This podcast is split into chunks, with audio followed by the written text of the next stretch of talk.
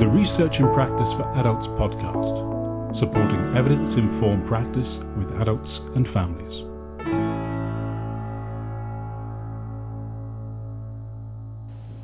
Hello and welcome to this RIPFA podcast on risks, rights, values and ethics. I'm Lisa Smith, I'm the Assistant Director of RIPFA, and I'm here with Lydia Guthrie, who's recently written our latest frontline briefing, Risks, Rights, Values and Ethics. Hello Lydia. Hi there Lisa. Hi, my name's Lydia Guthrie, as Lisa just said. Just a little bit of information about myself in case you're curious. I qualified as a social worker and then went into the probation service where I worked as a practitioner and as a manager. I left the probation service in 2009 and since then I've worked independently as a trainer. I also offer supervision and I write things and I'm delighted to be a RIPFA associate. I'm also in training as a family therapist and I have a real interest in supervision and in relationship-based practice. We're going to have a bit of a conversation today around kind of risks, rights, values and ethics and kind of what we bring to our practice and thinking particularly around that area of risk. And in thinking about that for kind of RIPFA in our delivery programme, we wanted to build on sort of the work that we've done before that's been around very much risk enablement and kind of take it a step on. So thinking about kind of the stuff that we bring as individuals, as human beings. Did you want to say any more about that, Lydia? Thanks, Lisa.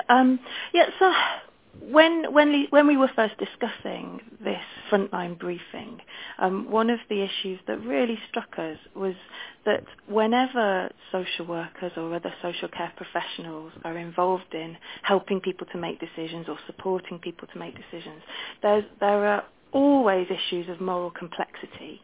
Sometimes we have a myth that risk assessment or risk management can be a very scientific, very rational, logical process based on analysing all the risks, putting them in a computer and coming up with the perfect solution.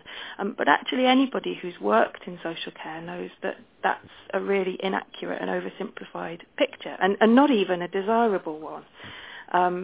So whenever we're working with people to support them to achieve their goals and live a meaningful life that has value to them, then it's very, very likely that there will be issues of moral complexity.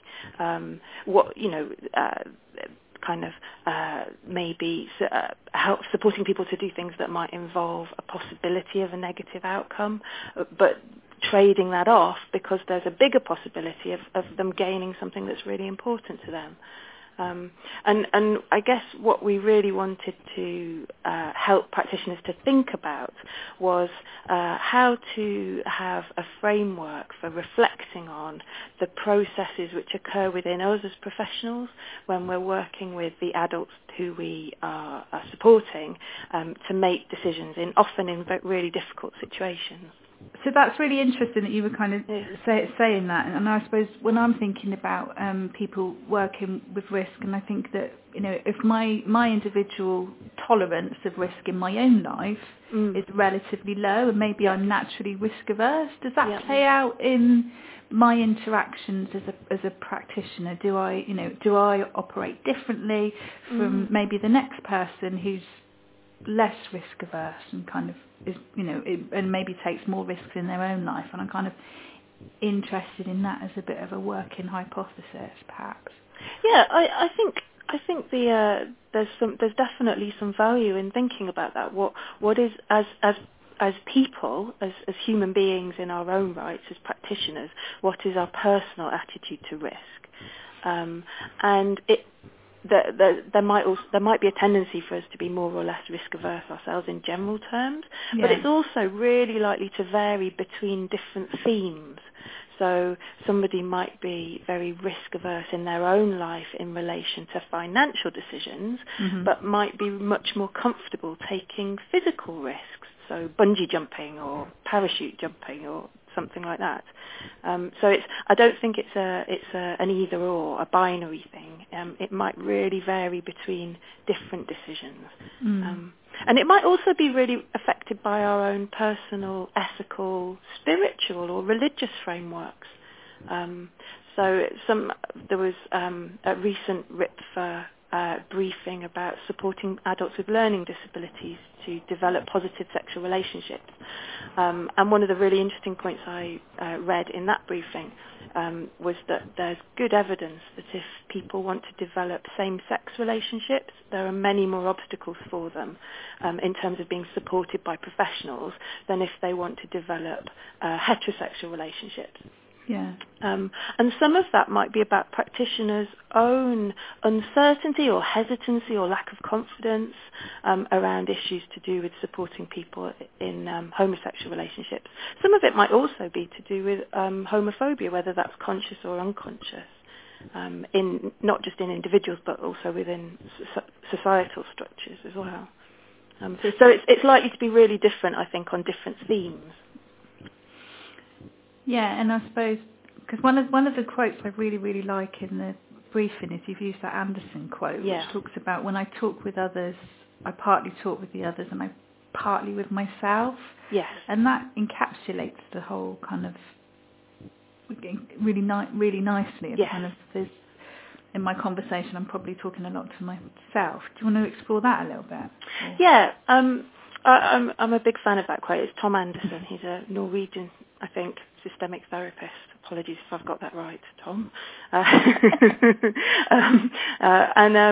And I really like this idea that whenever we are engaged in communication with another person or in thinking about another person's situation, our own internal conversations and inner processes will also have an impact.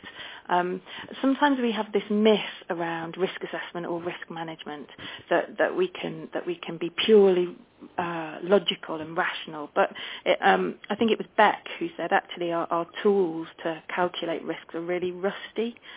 So we have this set of imperfect, rusty tools, which I think is a nice idea. We kid ourselves if we think it's simple.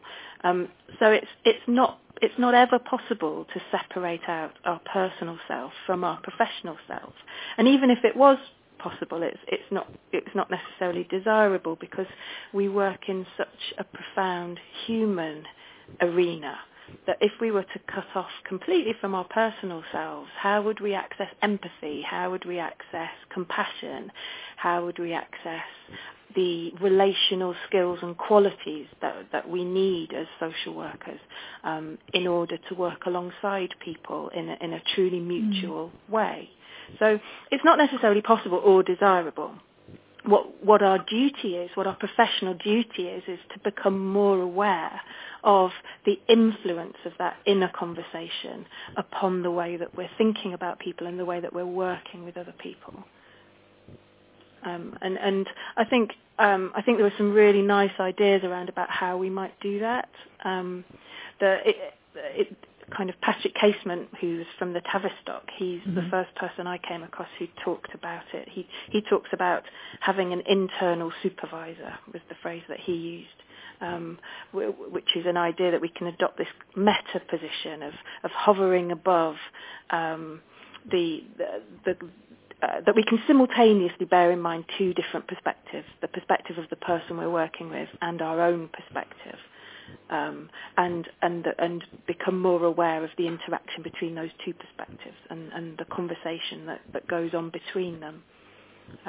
I think in adult social care, in the briefing, those who are able to read it will see that I've added in a third element, which is the organisational culture, because I think in adult social care, the voice or the drives coming from organisational culture are very, very strong. Casement was writing about psychotherapy, so it was a very different culture. And that kind of echoes what Stephen Finlayson says as well, isn't it? When he's talking about risk, and he kind of talks about, you know, whose risk is it that we're kind of taking care of? Because actually, is it just the organisational risk? Is everybody just operating to support and kind of, you know, to go with that organisational culture rather than putting the person right at the middle. And when we've been speaking before, you've given me this great quote about the magnetic pull of the person. Yes, this is a quote that it really struck me as helpful, and I hope it's helpful to anybody who's listening, that it came from, I think, a Court of Protection decision in 2017 involving a young man with the initials MB. And MB there was a debate around whether or not it would be beneficial for him to move into a residential placement for 12 weeks or so. And he'd expressed a very clear wish not to move into the placement. He was assessed as not having capacity to make that particular decision at that point in time.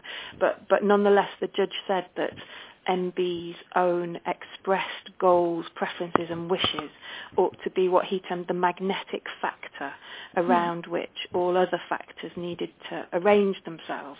So I really like that kind of metaphor, that visual metaphor, that the goals, wishes, preferences, value base of the person we're supporting needs to be at the very centre.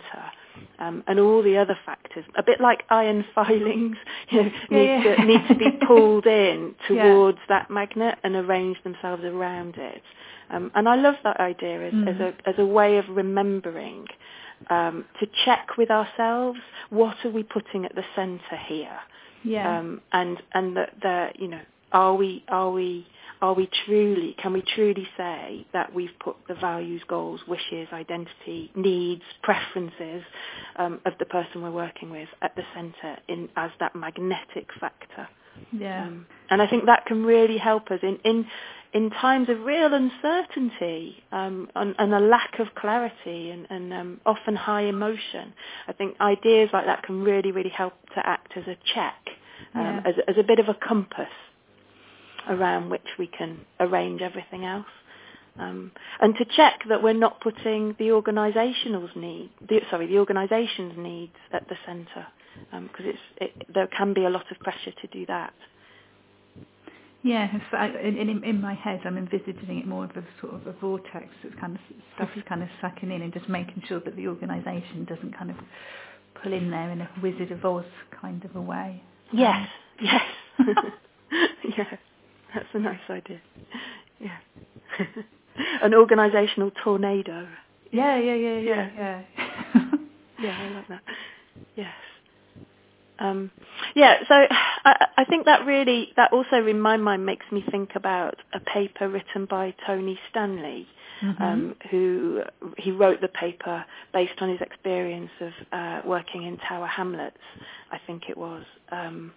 And trying to move the adult social care much more towards a position of supporting positive risk taking and supporting adults, moving away from the kind of service-land or service-led provision. And he writes really explicitly about the need to put ethics and values at the heart of decision making. I think it came about with the implementation of the Care Act and making safeguarding personal. Yeah. And the idea that organisational culture needs to shift in order to support this enablement approach and positive risk-taking approach that's so outlined in the Care Act and making safeguarding personal. And he talks really, really explicitly in that article about the need for the organisation to be very clear that they expect practitioners to work in this way and, crucially, will support them to do so. Yeah, and that sort of organisational stuff kind of really interests me. And we don't have two cultures in an organisation. I remember when it was Birmingham Children's Hospital, when they got their outstanding for CQC, and I was listening to the interview with the clinical director on the radio, and she talked very, very clearly about the idea that you don't have two cultures within organisations. So if they treat their staff with compassion and care, as it was in that context, that actually their staff would operate in that way with the people that they were working with. And it's the same if an organisation doesn't support a model, excellent kind of practice around working with risk and kind of understanding that, then practitioners naturally, that's not going to fall out. So there's something about how the organisation and the culture really supports that that's fundamental. Yeah, I think that's so true. These ideas of parallel process, that the way that an organisation engages with its staff is highly likely to be mirrored and to have a big impact on the way that staff engage with the families and the individuals they work with. It's a very powerful idea, I think. I think also we need to think about organisations' attitudes to things going wrong or to there being an outcome where there's harm. Even the phrase that I used there, things going wrong, is kind of interesting. I'm pulling myself up on using that phrase, because if an adult is supported to take a positive risk in the full knowledge that there may be a positive outcome, but there is also a likelihood of harm, and the harm occurs, is that necessarily an example of something having gone wrong? If the decision-making process was fully supported and done in a mindful way. But we were doing a workshop at a conference for the Housing Lynn, and our workshop was on working with risk, and I got pulled up on exactly that, because we'd put on our slides, and what happens when it goes wrong, and a delegate challenged and said, well, it's not that it's gone wrong, because actually, so how embedded in us is it that working with risk is all about eliminating risk, even when we're talking about risk enablement, because there's a probability that risk may occur, and that doesn't mean it's gone wrong. It means that thing has happened. Yes, and absolutely. Yes, it doesn't necessarily mean that the decision to try it was a wrong decision. No, exactly. Because we're working with adults. Who have a human right to express their preferences, and I can certainly think of parallels in my own life, where we in full consciousness adopt a course of action, knowing that there's a range of different outcomes. If the more undesirable outcomes occur, does that necessarily mean it was a wrong decision? Because I wouldn't have known that if I hadn't taken that course of action. I've got a slightly flat tyre on my car at the moment, and so every time I get in it and decide to drive it without taking it to the garage and getting a new tyre put on, I'm consciously taking a risk that there's a possibility I'll get to my destination okay, but there's also a possibility that I'll end up by the side of the road waiting for the AA to come. Other car breakdown services are available. But it might still be the right decision for me to be doing that, because it's a big investment of time and money to go and get the tyre fixed. And the people we work alongside in adult social care have just the same right to make those kinds of calculations as everybody else, without someone coming along and saying, you shouldn't be doing that, or you can't doing that, or the fact that that thing happened is good evidence why you're not able to make those decisions for yourself anymore. I think in adult social care there's a discussion that we need to have is around how we support people when a negative outcome happens. There's a really nice article by a writer called Sikora from 2017 where he writes about shame. Shame within social care. So if a negative outcome occurs, often the organisational response can be very bureaucratic. It might be a big organisational review, a big report, that kind of thing. And there is very infamous examples where those kinds of reports were really important. I'm thinking of Winterbourne View, for example, or the death of Connor Sparrowhawk in Oxfordshire, an adult with a learning disability. And it's absolutely right that those kinds of negative outcomes where there was professional negligence are fully investigated and learnt from. But I think there's also space for other for a less shaming approach within organisations, when there is a negative outcome. More of an acceptance that supporting people to make decisions about risk doesn't mean everybody's safe 100% of the time, because that's not possible or desirable. So when there is a harmful outcome, we adopting a learning approach where we learn from it rather than blame and shame individuals, and adopt more restrictive practices.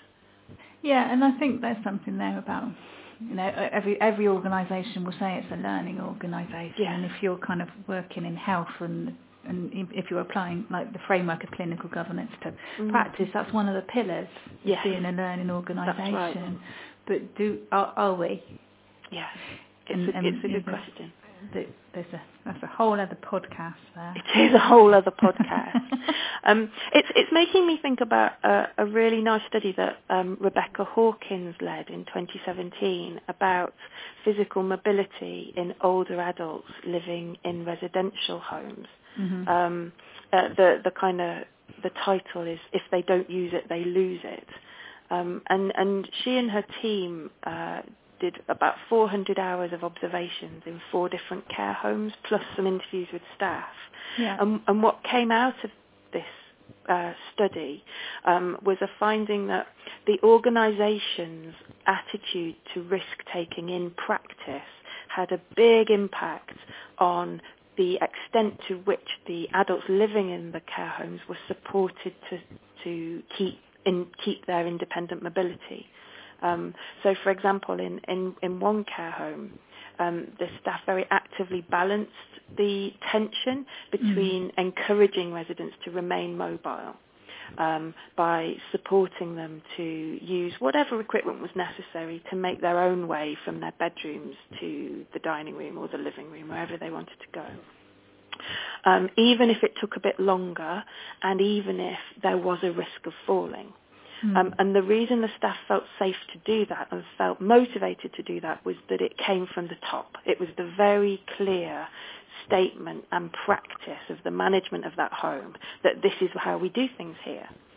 But in another care home, the staff were observed to discourage the residents from walking themselves and instead encourage them to wait to be helped into a wheelchair and pushed to the destination, and of course that makes it less likely that somebody might fall, but it also increases the likelihood that they might lose their mobility and their confidence, and once lost, it's really hard to get it back.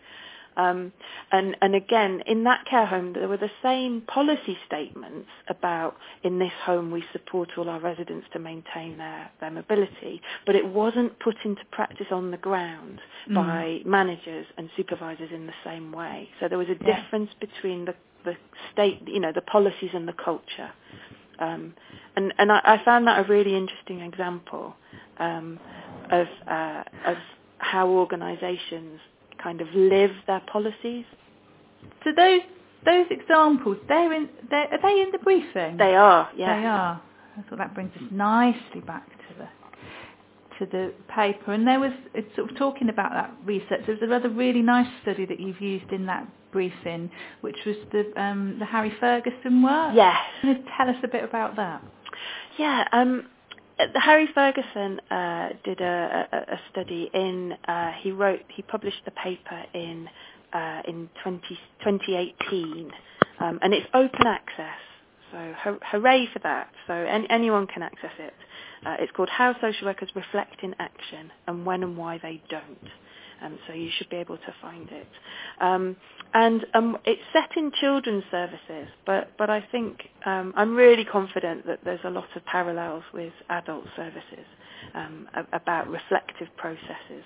And what Harry Ferguson and his team did was to accompany social workers on home visits to families they were working with, observe the home visits, and then usually in the car on the way to the next destination or on the way back to the office, the researchers would speak with the social workers about their experience of the conversations they just had, asking questions about, were you reflecting, what were your aims, what was it like for you? And what Harry Ferguson found was that some social workers were really reflective and were able to outline what their intention was, how they'd experienced the home visit, the thoughts and feelings that they'd had in the moment. Other social workers found that a lot harder to put into language and to articulate to the researchers. But some social workers were also able to describe how they were limiting their reflection in order to protect themselves from really strong emotions that were arising in the moment. Because it's kind of like splitting it off and putting it in a little box because it's too much to deal with in the here and now. If I let that affect me, I won't be able to do my job. So I have to put it in a little box. Maybe the fear that I have, or my concern for this child, or my strong reaction to aspects of the home or aspects of this family's culture, whatever it might be, that I'm going to put it in a little box and deal with it later.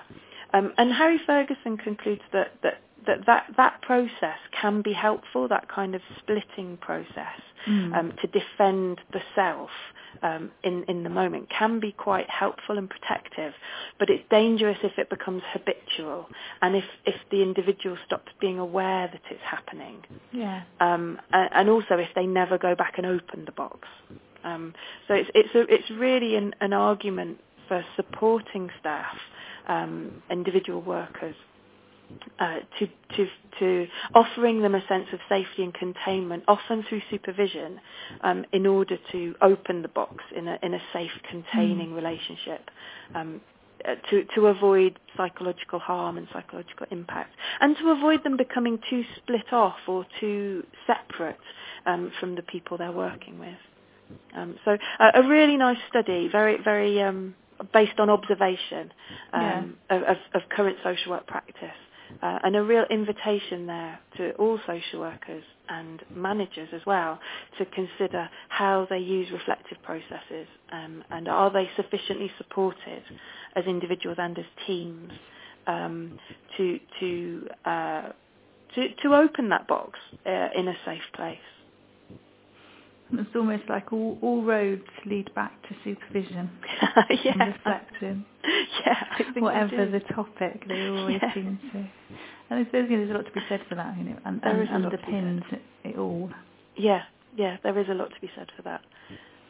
Because of the nature of the work, I mean, in preparing this frontline briefing, I spent quite a lot of time reading court judgments. And I was... Some of them were, well, all of them were profoundly moving. They all involved situations where individuals were facing oppression, facing disadvantage because of issues to do with age or disability or lack of social support, or discrimination because of some quality of themselves, race, gender, sexuality, for example, age, a mental health diagnosis, and you know, professionals don't get involved unless there are issues of potential harm, issues of potential loss.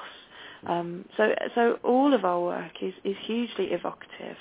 And can raise powerful emotion, both for the people we're working with and their families, and for us as individuals. And if we don't pay sufficient attention to that, then it can have negative impact on the way that we work. We can become too defended and think that actually we need strict, rational, organisational processes to somehow computerise decision making, and that will protect us from this kind of harmful emotion stuff. Or we can become overwhelmed with it, and we can see high rates of burnout and high rates of negative psychological impact on staff. Neither of which are good outcomes. Yeah. So I would really agree with you that we need to spend more time articulating and supporting individual practitioners and managers to articulate why there's a need for supervision and protected reflection time. It's sometimes seen as a kind of luxurious add-on. Yeah. You know, but I would argue it's absolutely critical to staying healthy in ourselves, and also to continue to practice in healthy ways with the adults we're working alongside. And that's a kind of maybe a good note to leave this on, and that practicing in healthy ways. So yes. When we're able to do that, then we can manage and understand our own individual values and ethics and how they play out. Mm. And then thinking, just to wrap it up and to yes. close for people, what would our message be? I think in the frontline briefing, I've kind of proposed a model which helps us to consider the different parts of ourselves. Mm-hmm. So ourselves as a professional, what's my professional duty here? A huge part of which is the priority question of supporting the person you're working with to exercise their human rights and to maintain their identity and to live a life that has meaning for them. So how can I maintain my professional self, myself as a person with my own unique set of experiences and values, qualities, and myself in relation to my organisation. So my organisation's expectations of me and my organisation's processes and policies. How can I maintain a healthy balance between all those three aspects of myself? Mm. How can I have a kind of a meta conversation that acknowledges all three of those aspects of myself as really important?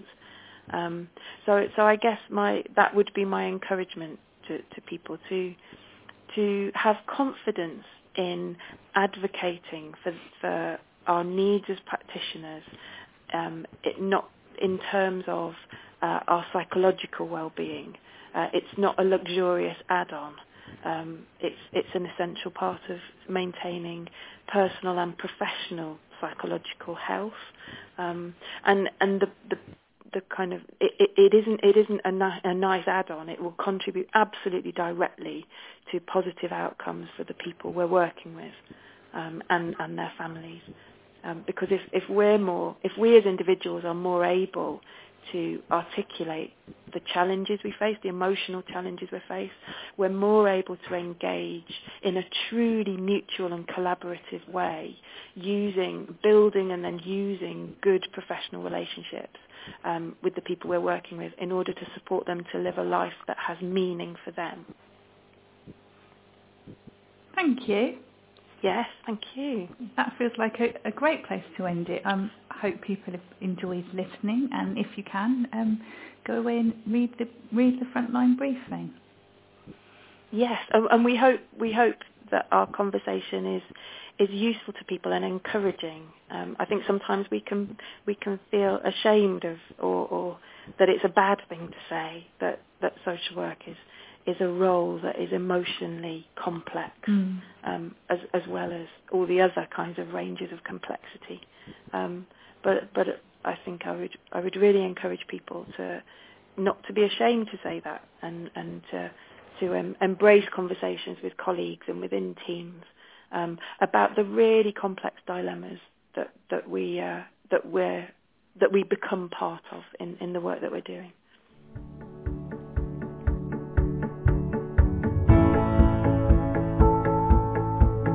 You've been listening to the Research and Practice for Adults podcast, and we hope you enjoyed it. Why not share with your colleagues and share your thoughts on Twitter? Tweet us at RIPFA. Thanks for listening.